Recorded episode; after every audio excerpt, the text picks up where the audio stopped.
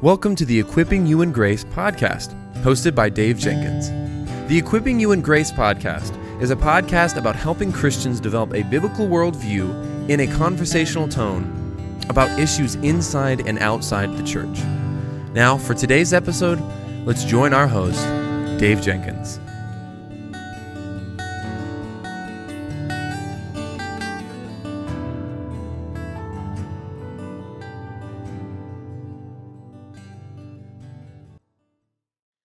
All right, guys, welcome back to the Equipping and Grace podcast. My name is Dave, and I'm the host for this show. And with me today is my friend and brother in Christ, Andreas Köstenberger. Andreas, welcome back to the show, brother.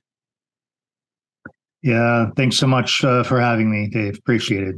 Yeah, I think this is like your seventh time on here or something like that. I should have looked. it's quite a few times we've, we've uh, uh, been able to chat. First time on video, though. First time on video. Yes, first time. Yeah, it's great to see you. Well, can you uh, catch us up on what's been happening in your life, marriage, ministry, and what are you working on ministry project wise? Yeah, they, uh, thanks so much for asking. And uh, well, we're we're back in beautiful North Carolina, where the our pear trees are blooming, and we're enjoying a beautiful, uh, warm spring here. Um, I've recently transitioned from uh, serving full time on a seminary faculty uh, to being a, might say, a teacher, writer, editor, speaker at large. So we have more freedom uh, over our own schedule and have more time to spend with uh, each other, my wife and I, with our children, and with our first uh, grandchild. Um, my wife Marny and I are slowly getting back to doing marriage and family retreats and conferences at churches and working on various writing projects. Uh, we both have new books uh, out or forthcoming books. My my wife has a new book on sanctification that'll come out in in June in the short studies in biblical theology with Crossway that um, she and I are very excited about. It's such an important topic, and uh, she's honored to be the first woman uh, contributor to that series. So, and of course, my biblical theology is about to come out uh, I'm also working on a major new commentary on the Gospel of John. Ooh. The uh, Evangelical Exegetical Commentary series, uh, the EEC series, for which I also serve as the New Testament editor. Wonderful. Wonderful. Well, we look forward to your wife's book. We'll definitely have to have her on as mm-hmm. well. I think we've had her on when you guys yeah. did that marriage yeah. book. Mm-hmm. So we'll uh, we'll definitely get her on here and talk as well. Can you tell us about this? This is an exciting project. I know that you've been working on it for a while. Biblical theology, a canonical, thematic, and ethical approach, uh, which you wrote with Gre- Gregory Goswell. Did I get that right? Yeah. Okay, great. Uh, tell us why you both wrote it and how you hope it'll be received. Well, thank you. Yeah. Um, so that's actually uh, two or three questions. Let me tackle them one at a time. um, it's it is a major new work. Um, it, it's over a thousand pages, including the bibliography and indices, and it it you know it has to be long. It covers uh, the theology of all sixty six books of the Bible. Uh, so as you said, my my colleague uh, Greg Goswell, uh, he teaches at uh, Christ College in Sydney, Australia, uh, he wrote the portions on the Old Testament, and I wrote the entire uh, New Testament section. And then we collaborated on the introduction and the conclusion and some material in between on the New Testament use of the Old Testament. Hmm. You know, it's always been a dream of mine to write a biblical theology. God is very gracious to allow me to do that. And as a sort of capstone volume to my, you know, 30 plus years of of teaching, research, writing, and I'm so grateful that in Greg I found a congenial collaborator, which made it all possible. Um, I'm also very grateful for Crossway, who did an incredible job on on the beautiful cover and on editing the volume.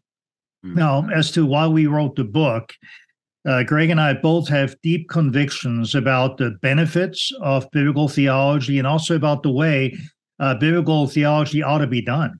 Uh, work uh, has focused primarily on the significance of book order in, in both testaments, and I've learned a lot from him in that regard. And I believe that biblical theology should be engaged in inductively, uh, historically, and descriptively, uh, in keeping with uh, authorial intent and in, in also in keeping with the overall biblical storyline.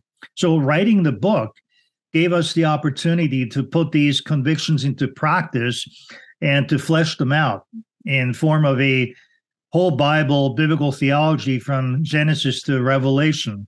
You know, it's always easy to criticize other people and to critically review their work, but when it comes time for you to, to show how it's uh, you know supposed to be done, uh, that's an entirely different matter. So, how do we hope uh, our book will be received? Um, it's obviously impossible to know, but our hope is that our book will serve as a helpful resource mm. and reference uh, volume for pastors and teachers and you know serious Bible students in the church. I would say if academics benefit in any any way, that's a bonus. But honestly, we didn't write the book primarily for our scholarly peers, but for people in ministry and in the church. Mm. That's wonderful. Very good. Well, brother, what is uh, biblical theology, and where did the discipline of biblical theology originate? Yeah, so in in short, uh, biblical theology, uh, you know, the start simply is the theology of the Bible. It's it's the theology of the biblical writers themselves. So as we engage in biblical theology, uh, we need to listen to the various voices of the Old and New Testament writers and to describe what we're hearing uh, in in their terms and within their historical setting. Uh, at least that's what we believe biblical theology ought to be focused on. Now, mm.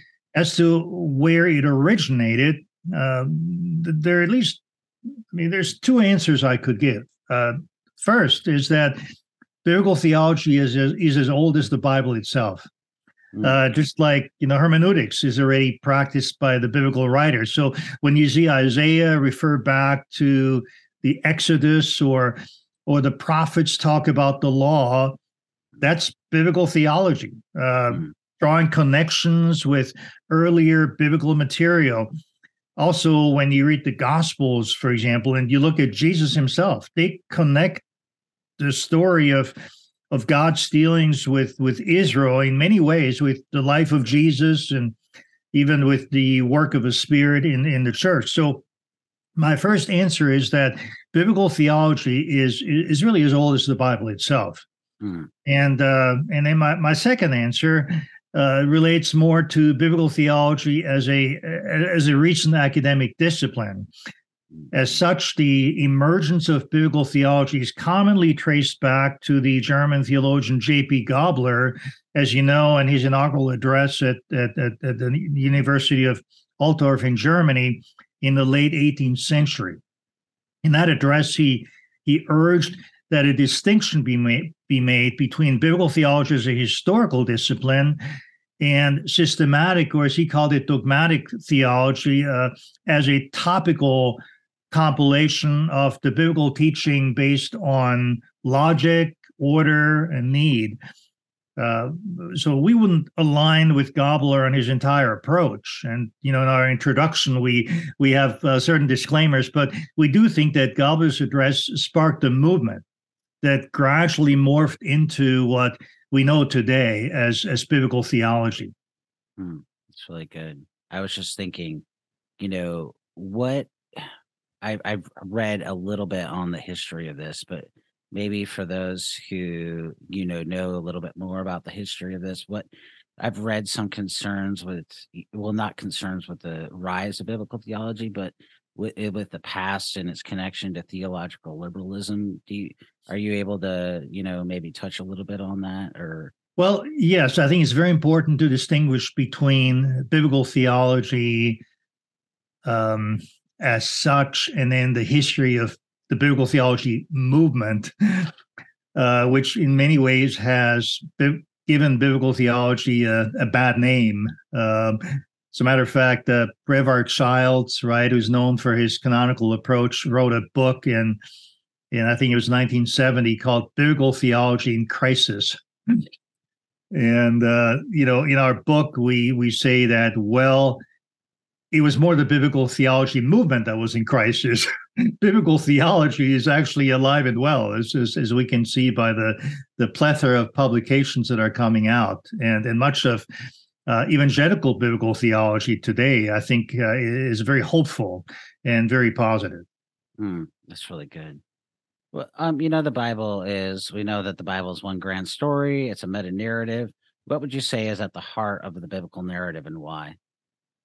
That's a great question, uh, Dave. And, and that's a question everyone who writes a biblical theology uh, will do well to answer. Uh, there's a big picture. Now, Greg and I are not proposing a single center of biblical theology because we believe there are multiple strands to the biblical storyline like any good story right? It has a plot it has some you know side plots it has major characters it has minor minor characters. Uh, so i think there's a danger that we reduce the bible to just one central theme. As you know there are many important themes in scripture uh, such as creation and new creation the covenants uh, redemption, the Messiah, and so forth. So, uh, the, the, history of biblical theology is, as, as you study that history, is replete with proposals of various centers that almost invariably end up uh, reducing uh, the richness of, of, of the biblical teaching by, by not giving enough attention uh, to the variety of mm-hmm. the biblical material. Uh, having said that, Greg and I believe that uh, God's love for humanity and his desire that that humans reciprocate that love in, in their relationship with God and others is at the heart of the story of the Bible. Mm. Jesus said that the command to love God with all our hearts, mind, soul, and strength is the greatest commandment. And the second one is to love our neighbor as ourselves. Uh, according to Jesus, this teaching sums up the thrust of the entire Old Testament. So you already have the entire Old Testament and Jesus uh, focusing on uh, God's love for us and his desire for us to love him back. And then you think of Paul, who writes in First Corinthians that faith, hope, and love remain, but the greatest of these is love. And then think of the Apostle John, the apostle of love, who uh, extols love in his signature verse, John 3.16, where he says that God so loved the world that he gave his one and only son. So uh, you see the Old Testament, Jesus, Paul, John, and I could go on and, and talk about the other New Testament writers. I think they all align uh, around God's love for humanity and his desire that we love them back in allegiance and devotion uh, can rightly be considered the heart of the biblical theology. Notice I'm not saying the center. I'm I'm saying kind of the heart of the of the the, the biblical storyline. And uh, Dave, to my knowledge, no major whole Bible theology has proposed this to date, uh, somewhat surprisingly. So I believe we make a distinctive contribution to the literature in that regard. Mm. Yeah, that's that's really good really, really good. I mean, as I think about that, you know, I think about the word has said, and you know, I did a little bit of when we took Hebrew, we talked about that the uh, covenant love of God. So to me, that makes a lot of sense. You know, because you see that. Yeah, that's right. When you think about it, even uh, a theme like covenant, like you said, right? What's underlying that is is God's love for His people. Yeah, and I think a lot of people miss that, and that even at the heart of the law is God's, you know, God's love. They, mm-hmm. you know, I think that's a really important thing that you're that you're bringing out. So, mm-hmm. what is the relationship between biblical theology and hermeneutics? Yeah, that's another good question. Uh, so let's define hermeneutics simply as the theory and practice of biblical interpretation. So you could say hermeneutics gives us the ground rules, the principles, and the method by which we interpret scripture exegetically. And then biblical theology essentially presupposes hermeneutics and exegesis and uses the results of exegesis to draw connections between the various passages of scripture in an effort to uh, sketch the convictions of the biblical writers as they have come to us in the hmm. inspired mm. text of Scripture. Mm. That's really good. Really good. I mean, you look at like passages like John five thirty nine, the scriptures testify of me, you know, Luke 24, 27, uh, where Jesus is interpreting all things in light of the scriptures. That's kind of what I think of the relationship between biblical theology and, you know, mm-hmm. hermeneutics as we, you know, sketch it out, even just maybe a little bit more. Mm-hmm. So, what is the relationship between biblical theology and ethics? Yeah, so uh, Paul writes to Timothy uh, in a verse that you uh, well know that all scripture is useful for instruction, reproof, correction, and training in righteousness, so that the man of God may be complete, equipped for every good work. Uh, Second Timothy 3 16 and 17. So, so scripture is not merely a depository, you might say, of, of orthodox doctrine, but it's actually useful it yeah. uh, it it's practical and it must be put into practice. Uh, and Scripture aims to equip us for every good work. Uh, in in our volume, we quote we quote uh, John Murray as saying that uh, biblical ethics is concerned with the manner of life and behavior which the Bible requires and which the faith of the Bible produces. I think that's a really good and helpful mm-hmm. quote. So uh, you can see that biblical theology and ethics are very closely connected. And it's kind of interesting. And I, I, think I give a lot of credit to Greg Goswell for alerting me to that. Uh, not every biblical theology gives sustained attention mm-hmm. to the Bible's ethical teachings as, as we do in our volume. Uh, so I think here's another contribution we make in our book in that we discuss the ethical teachings of each of the 66 books of the Bible. So you could say that embedded in our work is an entire biblical ethic of of of both uh, Old and New Testaments. Mm. And I think this is where the book really shines a lot is because you know people need to know how to be able to address the ethics of the you know we could th- think of ethics I think as a term of a way of application application of scripture and I think that's where people you know, when they go to their pastor, when they ask a trusted Christian, this is where they're like, does this question make sense in light of the Bible? And it's like, this is where a lot of Christians, I think, get really confused. So maybe you want to maybe say a, a, few helpful things to people that listen um, mm-hmm. about how they could, you know, navigate some of those types of questions, whether that's you know god's will knowing god's will or you know uh engaging in the public square or you know whatever you whatever strikes you in in the moment you know? Yeah absolutely. I think uh that is our burden right to show that biblical theology is is practical. You know i uh, we're just now in the process my wife and i of rejoining uh, a church that we used to be part of uh, before we moved away, and now we're back.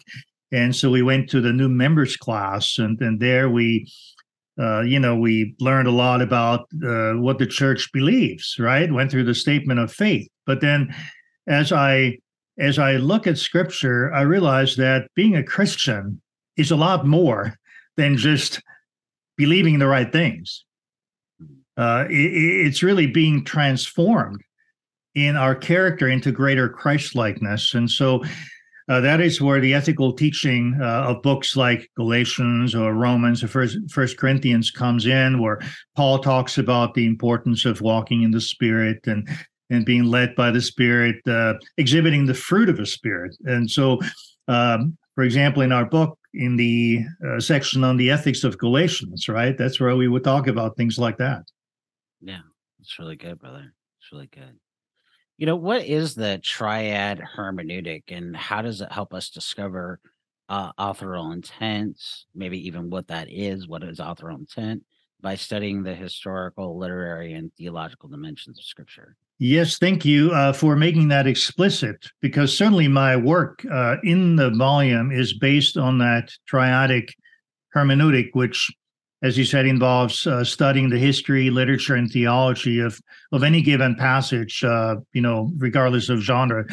Um, and as you know, I developed that in some detail in in my book, Invitation to Biblical Interpretation, which um, you may realize it just came out in a thoroughly revised second edition. So I'm I'm excited that you know I was able to update that and bring that on the latest uh, standard. I had some excellent input from from scholars in the field who looked at at the chronology, looked at the section on preaching and so forth. So I, I it was really a team effort in many ways. But but uh, relating it to biblical theology, uh, certainly the attention that I give in the triad to the historical dimension of Scripture, it's directly related to biblical theology, which, as I've argued, is at, at, at the heart a historical discipline that describes the message of a book of the Bible in its proper uh, historical context, whether it's in the Old Testament, part of Israel's history, or in the New Testament.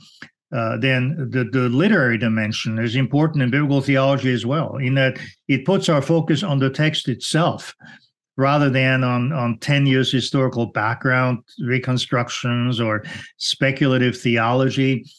Uh, and then theology, of course, is what biblical theology is all about as we aim to discover what the biblical authors' convictions are about God, about Christ, about the Spirit, about God's dealings uh, with humanity over the course of salvation history. So uh, there's an integral connection between authorial intent, biblical theology, and what I call the hermeneutical triad of history, literature, and theology. Would you? Uh, that's really good. Uh, for those unfamiliar with what authorial intent is, would you just explain that and why we should even care about that?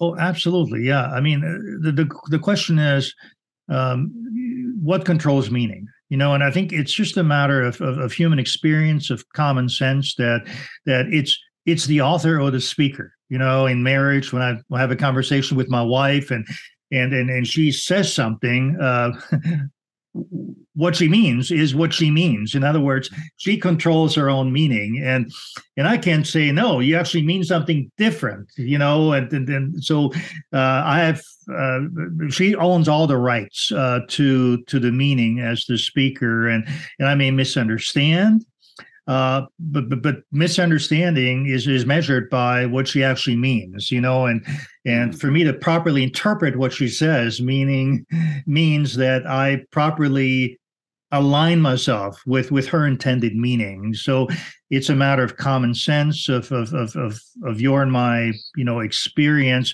and so it's the same when it comes to interpreting written texts uh, if we want to interpret what those texts mean, we need to ask, you know, what did the author mean by the text that he wrote? Yeah, I think this is probably, in my estimation, um, one of the areas where I I think biblical or, or books on hermeneutics could do a bit better job. And maybe even you know i don't remember when i was in seminary if we talked about that. And that that to me is like when I discovered that, I was like, that really helps. Not that yeah. you know, you get into the purpose and the nature and the dating and all of this, but what is the author's intended purpose?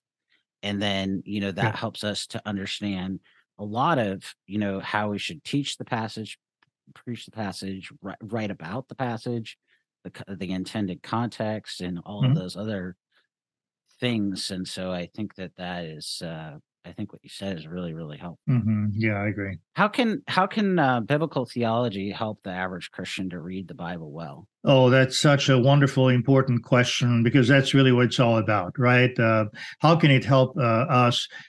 And of course, you agree we're all ordinary Christians, so there's no special class of you know super Christians out there.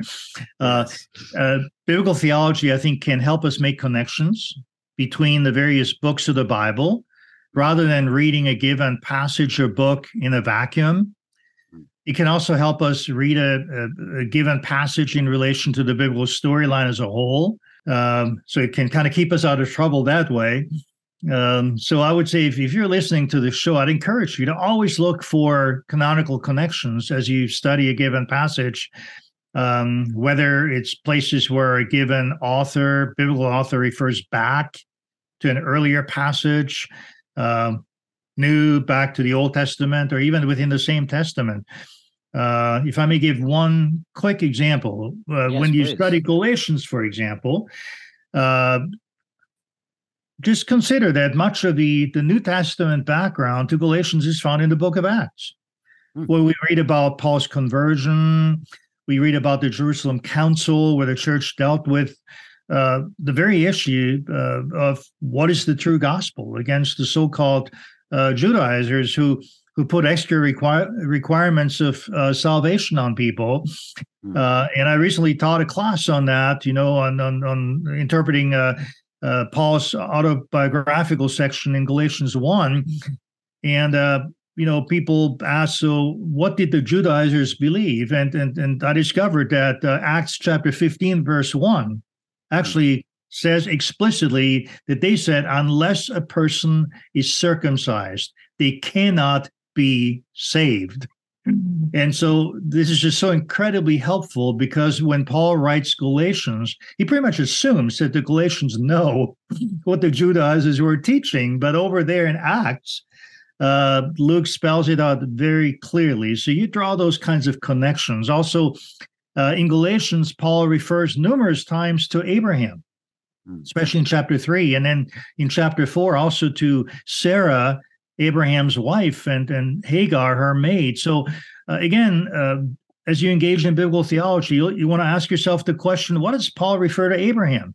Uh, you know, why is he so important? And and and what role does that connection play in Paul's argument? So those are just a few examples of how using biblical theology can help you interpret the Bible better uh, and with greater understanding.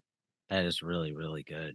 Really, really good you know uh we have a lot of pastors that you know listen to this show as well so yeah take the same kind of question that i just asked you and take it to pastors how how can biblical theology help pastors improve their reading and the and their preaching of the text as you know they're told to you know uh, to teach the word and to mm-hmm. help people rightly handle the word of god ephesians 4.15 and second timothy 2.15 yeah um dave terrific i've so much appreciated your um heart for people in the ministry. And so uh, I think increasingly uh, in my own life, you know, I've been more and more impressed by uh, the centrality of the church in God's plan. And, and, and so it's my joy now uh, to teach, uh, you know, extensively in, in, in a local church context. And and so, just like I've just outlined the benefits of biblical theology, uh, you know, for for every Christian,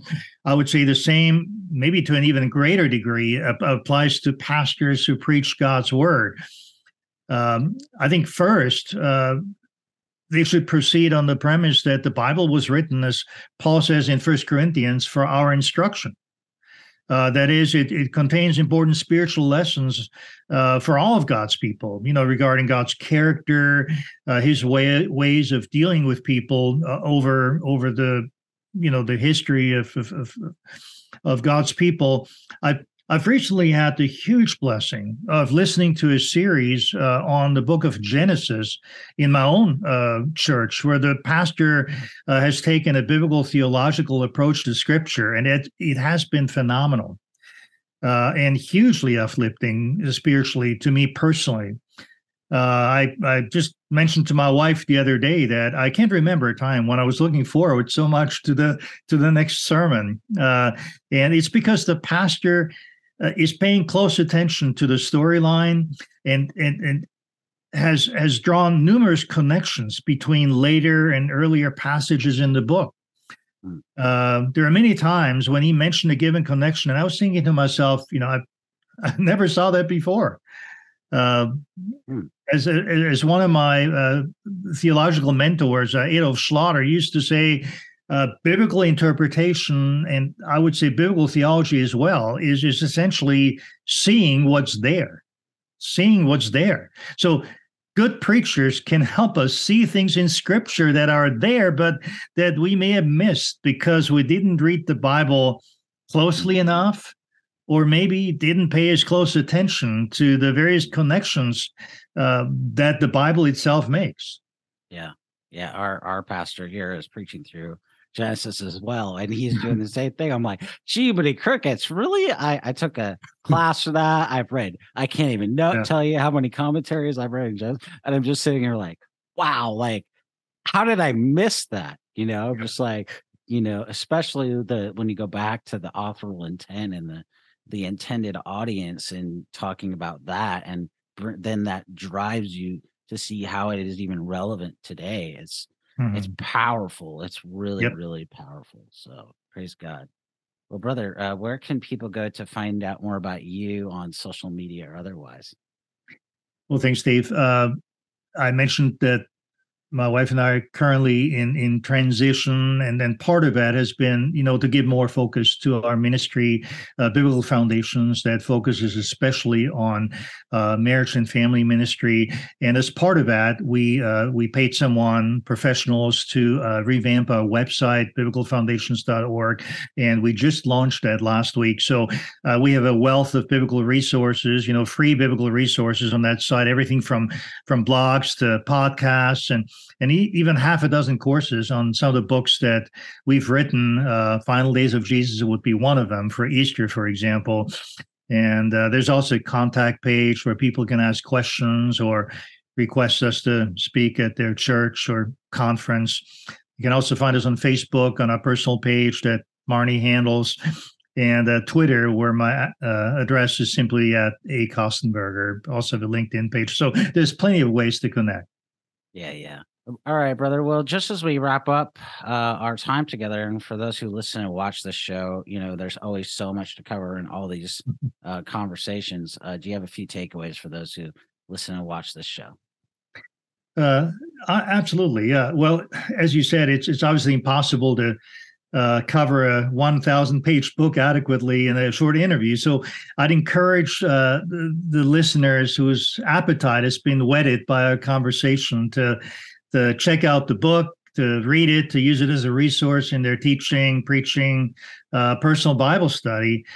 I also hope that um, those of you who are watching this are encouraged not only to learn more about the contents of the Bible, but but to become better interpreters of, of God's word and ultimately to become more Christ-like as you put what you learn into practice. Uh, I can tell you, Dave, that uh, working on our biblical theology has been a huge blessing uh, to both Greg and I personally. And we hope that God sees fit to use our book to bless the church and his people. I also want to thank you, Dave, uh, so much for the stimulating conversation and every blessing on your own ministry as well. Thank you, brother. You, uh, you're a blessing to so many of us. We appreciate your your ministry, uh, you, your help uh, to me personally, your encouragement to me, and uh, thankful for your your ministry and for all the many ways that God's using you guys. Want to encourage you to pick up this book, Biblical Theology: A Canonical, Thematic, and Ethical Approach. Even if you just read this through slowly, you'll you'll be blessed and helped. Uh, Dr. Köstenberger writes very helpfully, and he sticks close to the text, which that's what we're supposed to do. So thank you, brother, for your mm-hmm. faithfulness. You're welcome. Thank you, Dave.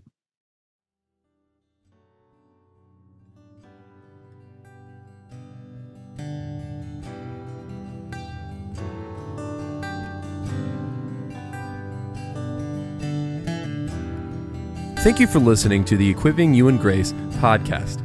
If you enjoyed it, please subscribe, rate us on the app, and share this with your friends and family on social media. If you want to find us on social media, you can find us on Twitter at Servants of Grace, on Instagram at Servants of Grace, or by searching at Servants of Grace on Facebook. You can also find this episode and many others like it on the front page of our website, servantsofgrace.org.